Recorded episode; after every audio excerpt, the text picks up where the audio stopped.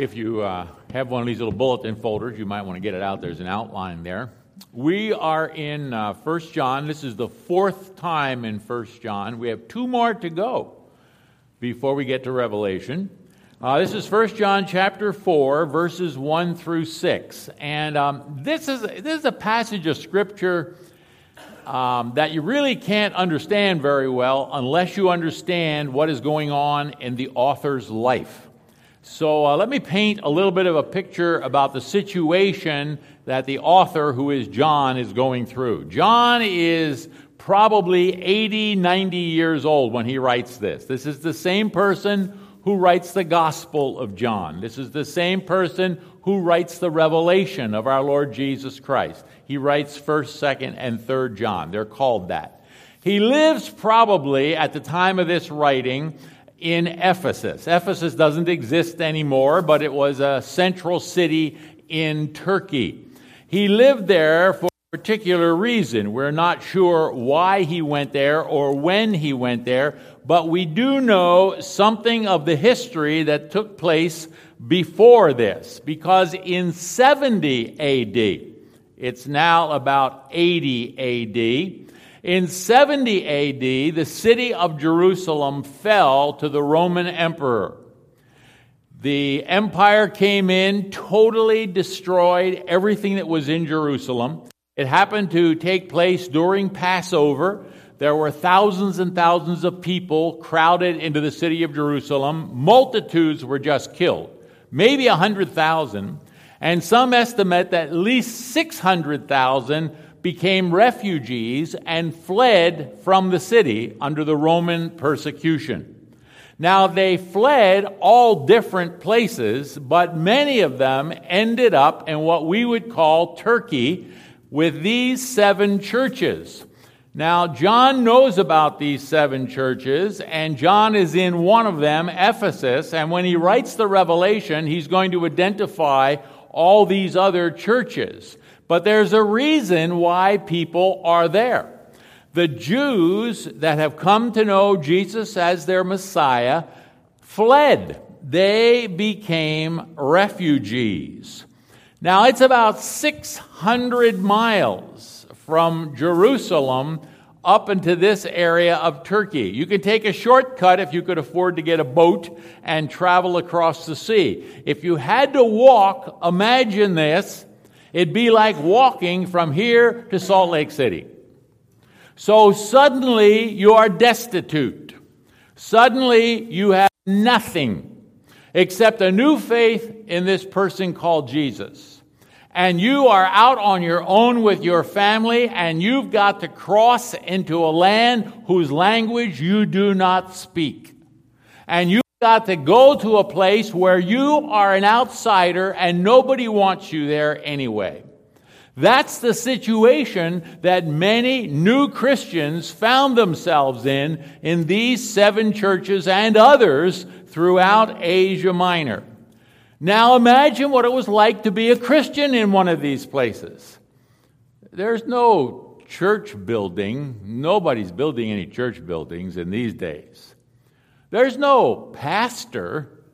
There's nobody who has gone somewhere and gotten a theological education, unless they were just Jews and had a Jewish education. There were no staff people to any kind of church. It were just a group of people, maybe two or three families, who got together in some house that hopefully they were able to rent, and they kind of kept to themselves, and they kind of continued to go through this worship. There, there's no music, there's no song leader, Nobody even knows much about Christianity. Nobody has written anything. Maybe a letter came from the Apostle Paul. Maybe they read one little letter. They don't have any Bibles, like we would have. They're left on their own.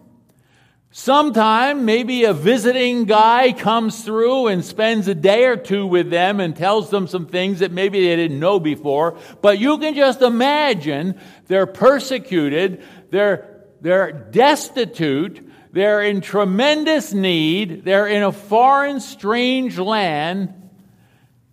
And they have a million questions. What is this? What is that? What does this mean? What am I supposed to do about this? What about this? What about that? And it's into that kind of a context that this author, John, writes this letter. You got that picture?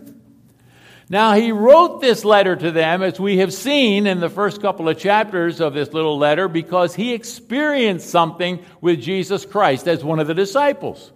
And what he experienced with Christ was an intimate relationship with God that he had never had before through Judaism. He had never heard of this before. He saw Jesus and the Father have this relationship. He entered into this relationship and he writes to all the churches and he says, Listen, I want all of you to have this relationship with God. This is a personal, intimate, day by day, moment by moment experience with God in your life. This gives you joy overflowing. That was in chapter 1 in the beginning. He said, Now, the reason, the way you do this is to find the light. Just walk in the light. Understand God is the light and put yourself in His presence moment by moment as you walk through every day. It's not that complicated. It's a simple way of understanding what it means to walk with God. And he said in chapter 2, he said, Listen, don't worry if you, if you mess up a little bit. If you, if you fail to do this, if you fail to let God have first place in your life moment by moment, it's going to happen and don't worry about it. Just agree with God about it. Get back on track.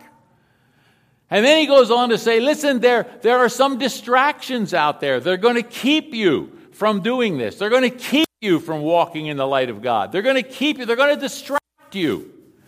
And he said those distractions, first of all, are the world. It's the things that you see and you want with your eyes. They distract you from this. It's the things that you want to experience with your flesh. They distract you from this. There is this pride of life that you feel you're so important and so great. It distracts you from this. And then he added, there are also voices out there.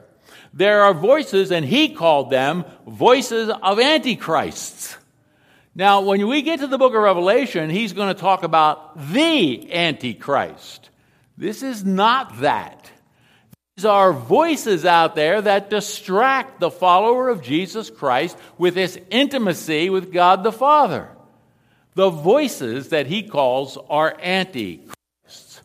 Now, I need to tell you that what John is going to write probably doesn't apply to us directly in Spokane in 2015. Are you okay with that? But we're going to make sure we at least apply it to us.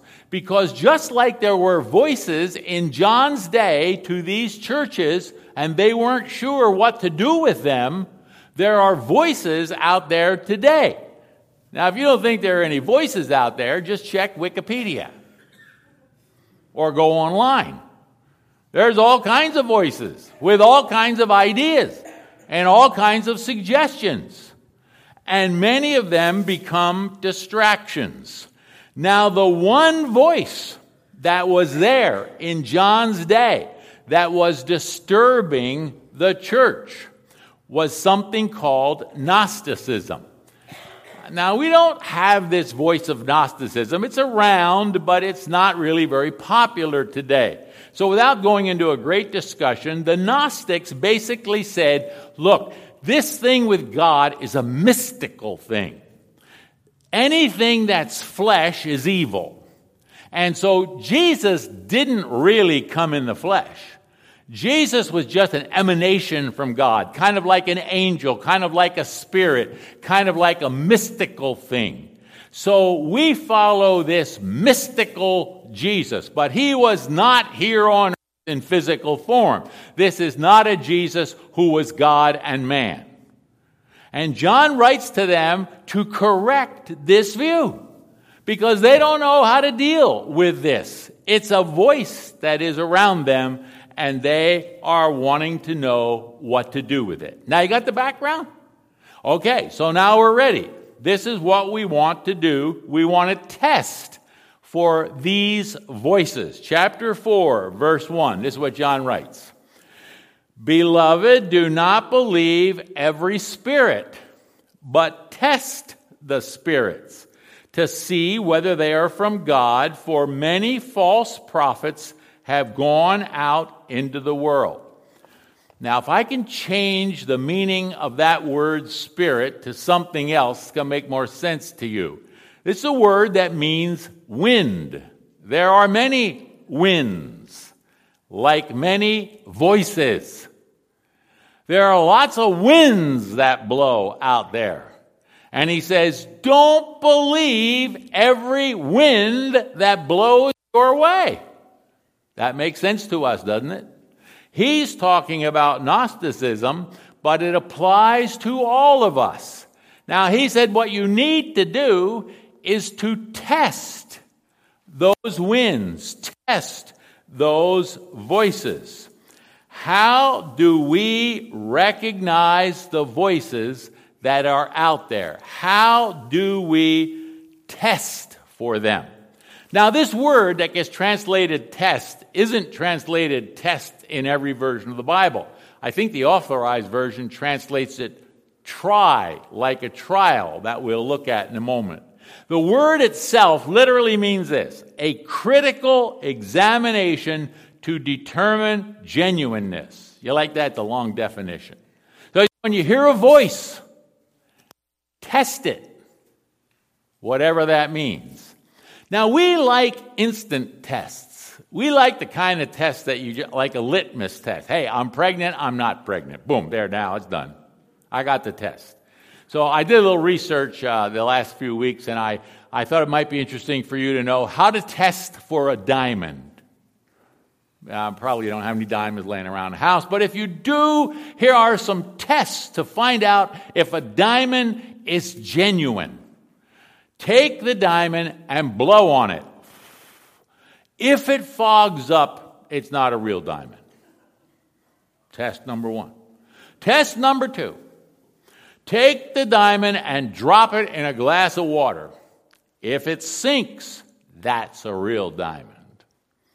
Test number three put a dot, a black dot on a piece of paper, put the diamond over top of it, and if you can see the dot, that's not a real diamond. Take out a cigarette lighter and light up the diamond and heat it up pretty good and hot and drop it into a glass of ice cold water. And if it cracks, it's not a real diamond. Now, this is great stuff. I like, don't you appreciate that? I mean, these are nice little tests. This could help. If we just had, John, give us a little test like this, would you please? Now, this would be really great, except I, CJ Pounder, Pounder Jewelries, happens to be uh, part of our family by marriage. And so I was with CJ Pounder, oh, I don't know, several weeks ago at a combination birthday party for his grandkid, my great grandkid. And I said to CJ, I said, hey, I just learned how to test for a diamond. And the whole thing came up because he had a little glass and he was looking at some gem that somebody had at the party. And he said, oh, yeah, how do you test for a diamond? So I, I gave him these four things. And you know what he said to me? Oh, yeah, it's not quite right. I said, What do you mean that's not quite right? I read that one online. He said, Yeah, I know, yeah, yeah. But he says, It's way more complicated than that. I said, What do you mean it's way more complicated than that? He said, Well, he said, You know, today there's so many fake diamonds that most of those tests don't work anymore. And I thought, you know, maybe that's good to know. There's no quick test for this. John says if a voice comes and you hear it, and you're not sure what to do with this. Is this going to distract you from following God? Well, test for it. How do I test? Now, this word is more like going to trial. You know how we have a trial. We have somebody that's a prosecuting attorney. We have somebody that's a defense attorney. We have people who are in the jury. We have a judge who's there to make sure everything goes right. And we present the case and he argues the case.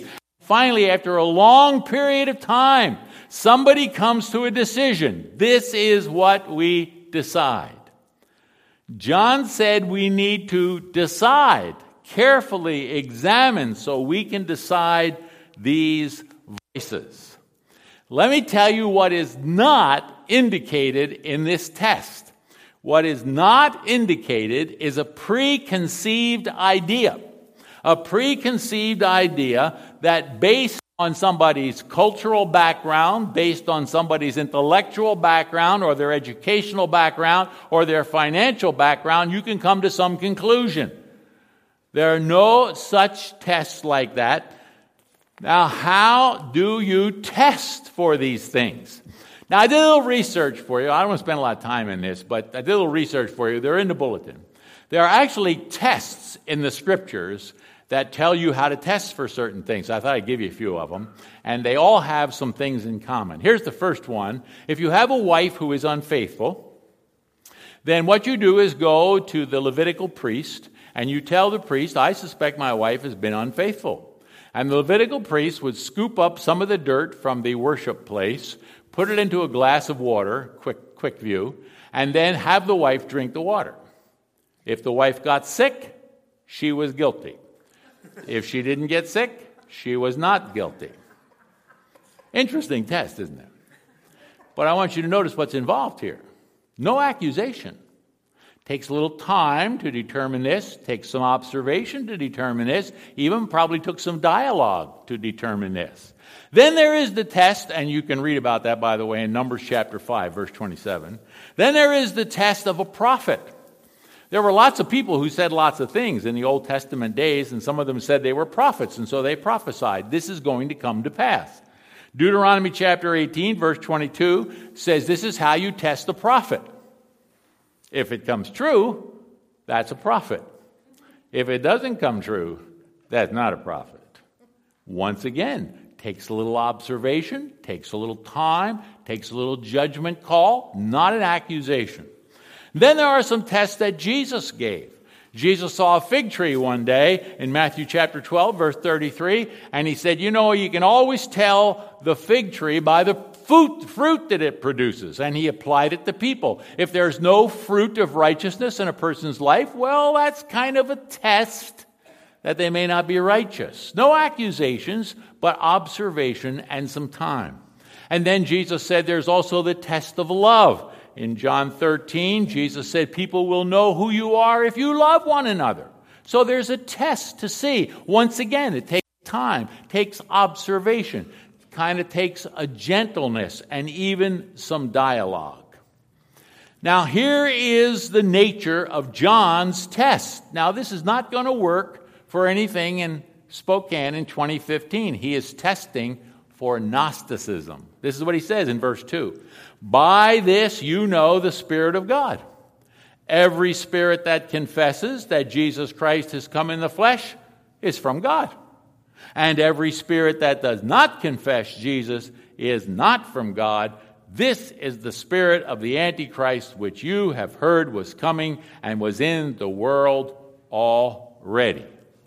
Now, if we don't do the testing with time and with observation and with some interaction, then we get to a problem of what I call accusing people.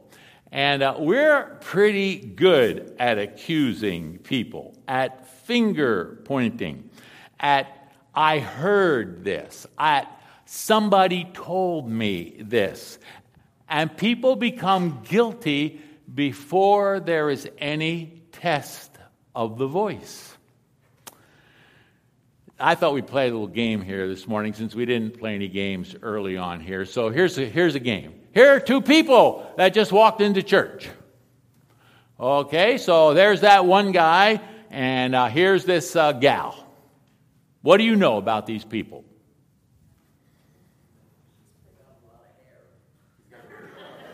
They got a lot of hair. Okay, I'll go along with that. Do you know anything about these people? Absolutely nothing, do you? But you can make up some good things. Now, that one on the left is a Muslim. He's a problem. you don't want him around. Do you know that? No, no, I don't know that. No. Did you test? Well, no, no, no. And then there's the one on the right. She's a gypsy, loose woman. Don't want her around. Do you know that? No, no, no, no, no. Now, if you don't think we do this, I, I got to tell you this story somebody told me last week, by the way, that the pastor who teaches should never expose himself to the congregation and mistakes that he makes. But, you know, I never have been of that ilk. So I don't mind telling you all the mistakes I've made. When we were living in Budapest, most of you know we lived there for almost five years, and we were there at a time when many refugees, like today, were crossing the lines and coming into Western Europe. In an effort to get to Western Europe, they were coming into Hungary. That was first step to get to Germany or England or France. And so there were constantly people like that coming across the border and we lived on a tram we didn't live we, the church was on a tram and so some of these people from the red cross center where they were housed as refugees would end up in our church and i'd be there up there teaching and i'd look down there and i'd, I'd see one like that and then I'd see another one like that. And, you know, the leadership of the church, we started to get a little concerned about this because they started saying, you know, there's some bad people coming. So we decided what we ought to do is we ought to post two people at the door of the church, like out there, and maybe check the people as they come in. How in the world do you check people who come in? And so for like two weeks, you know, we had two guys out there checking the people who came to the door of the church that we didn't know. And pretty soon we all said, What in the world are we doing? We don't know anything about these people. We can't tell anything about these people from when we see them walk in the door. That was not a very effective test. So, what would a test today look like for us if we were to check out the voices that we hear? Are you with me with this now? All right. Now, here is Group A, because Group A in church A, B, C, D, all the way through Z, there's Group A people who have this view. Never cast any judgment on any people for any reason. It is kumbaya all the way. That's a view. I'm not sure that's a wise view in light of what John said that, you know, there are times when we need to test the wind that blows. But Group A exists out there. If you're part of Group A, great. Bless you. Then there's the rest of us that are left. How do we test the voices that we hear? How do we test what we hear and what we see? Okay, here's the first way we do this with what I call the orthodoxy test. Okay? What we do with the orthodoxy test is when we hear a voice and it says something, we look it up in the Bible and see if we can find that in the Bible first.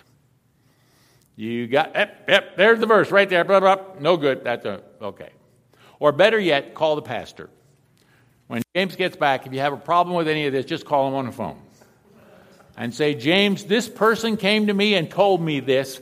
I don't know what to do about this. Is this going to distract me from my walk with the Lord? Or what do I do about this, James? And James will apply the orthodoxy test. He will apply, this is the way we do it. Lots of luck with that. But it's a, you know, it's an attempt. I never like getting calls to have to do the orthodoxy test. Let me tell you what it all boils down to. And we don't have time to really develop this today.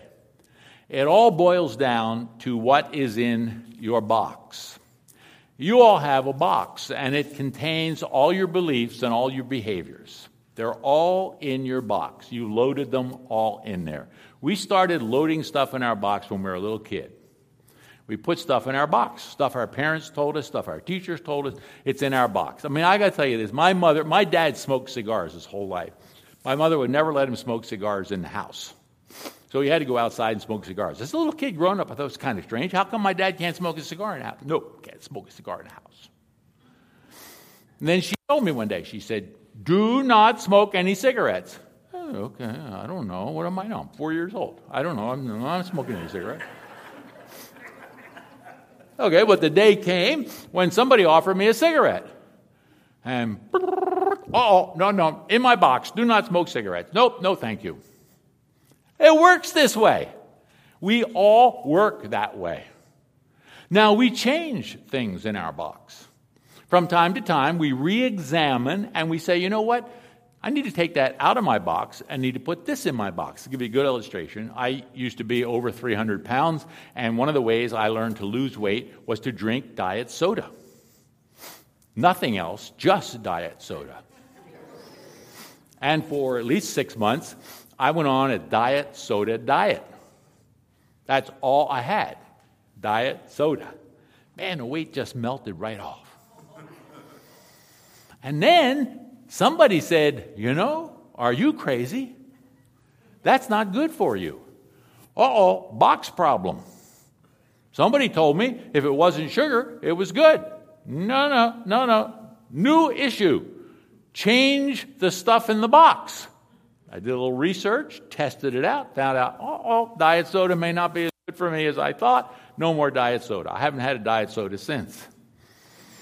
We change what is in our box, and it goes on, and it goes on, and it goes on. Now, listen, it goes on in the church too. I don't mean the church, the building, it goes on in the people of the church. Now, some of you are much younger than I, and you don't remember these things, but I do. I remember when the guitar appeared in the church. Ah! We cannot have guitars in church. Why? It's in the box. No guitars in church. Did you ever experience this, Tim? And he's young. Far worse than that. Somebody brought a drum. Oh, oh my word, no drums in the church. No, no, no, no. But see, most of us, we changed the box. Eh, we worked it over, we looked at it, we checked it out, we spent a little time, we talked about people with their intent, what was their purpose, and we were willing to change the box. John says we need to test the voices. We need to listen to what the voices say. We need to examine them carefully. And maybe we should add, and deal with them in love. And he's going to cover that when we get to the next part of this First John letter. Now, in the middle of all this, John writes to this church, and this is really important. When you test, test with this great confidence. Know who we are in Christ Jesus. 1 John 4 4. Little children, you are from God and have overcome them. For he who is in you is greater than he who is in the world. See, I can't possibly believe that. Well, believe it. The voices out there are no competition to the one who resides in us in Jesus Christ.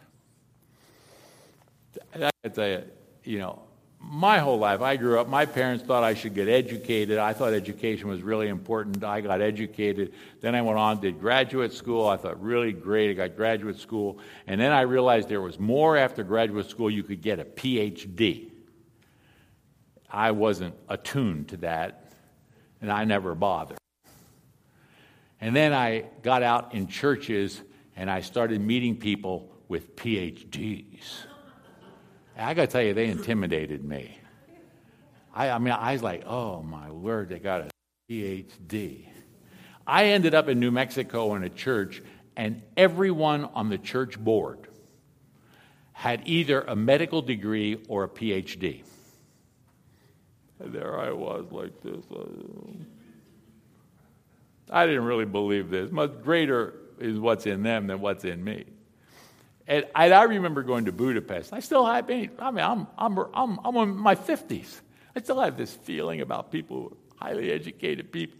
I get to Budapest, pastor this international church, and I got two seminary professors with PhDs from the same seminary I went to They're in the congregation. And one day I went to them and I said, I had you guys intimidate me.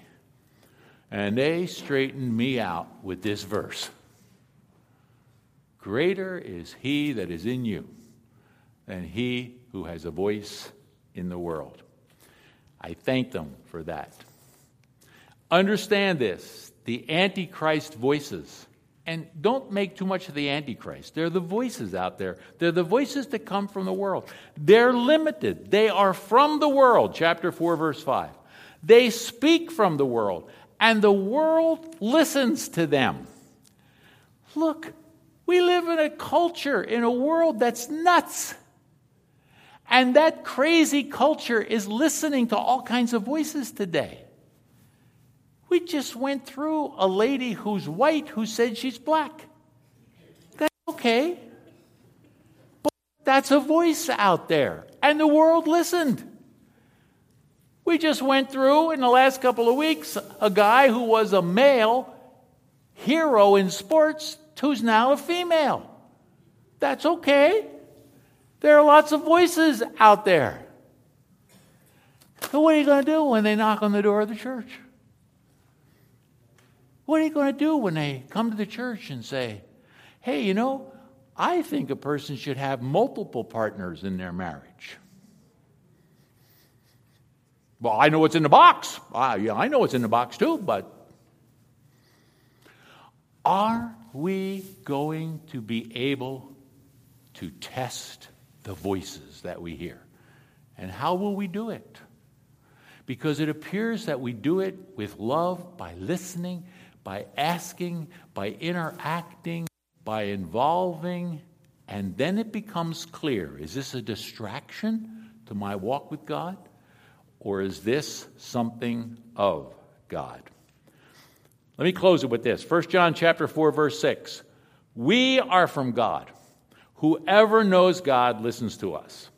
Whoever is not from God does not listen to us.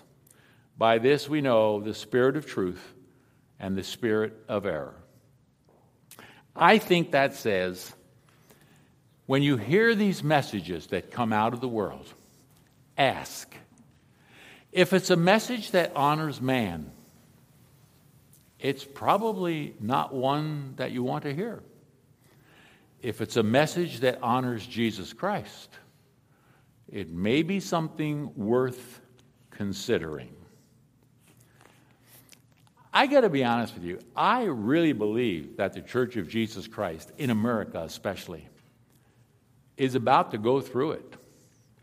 You're going to get it, and I'm going to get it. The good news is, I'm old and I'm not going to get it for as long as you're going to get it. I think the church is going to be tested.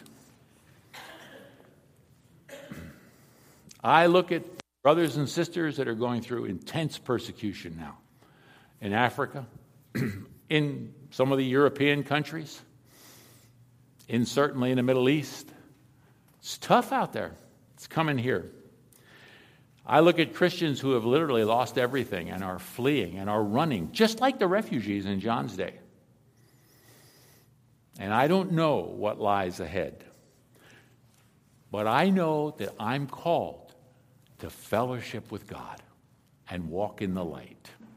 And what a joy that gives to each of us. Let's pray. Father in heaven, we thank you for this little letter of 1 John. Thank you for what this meant to the people who read it originally and initially. Thank you, Father, for transformed lives that you give to us. Help us not to hear the world in which we live. Help us to weigh everything against who you are, against what you teach us, not just through your word, but through that divine spirit that indwells us and leads us. Thank you for the privilege to walk in the light of a living God. In his name we pray. Amen.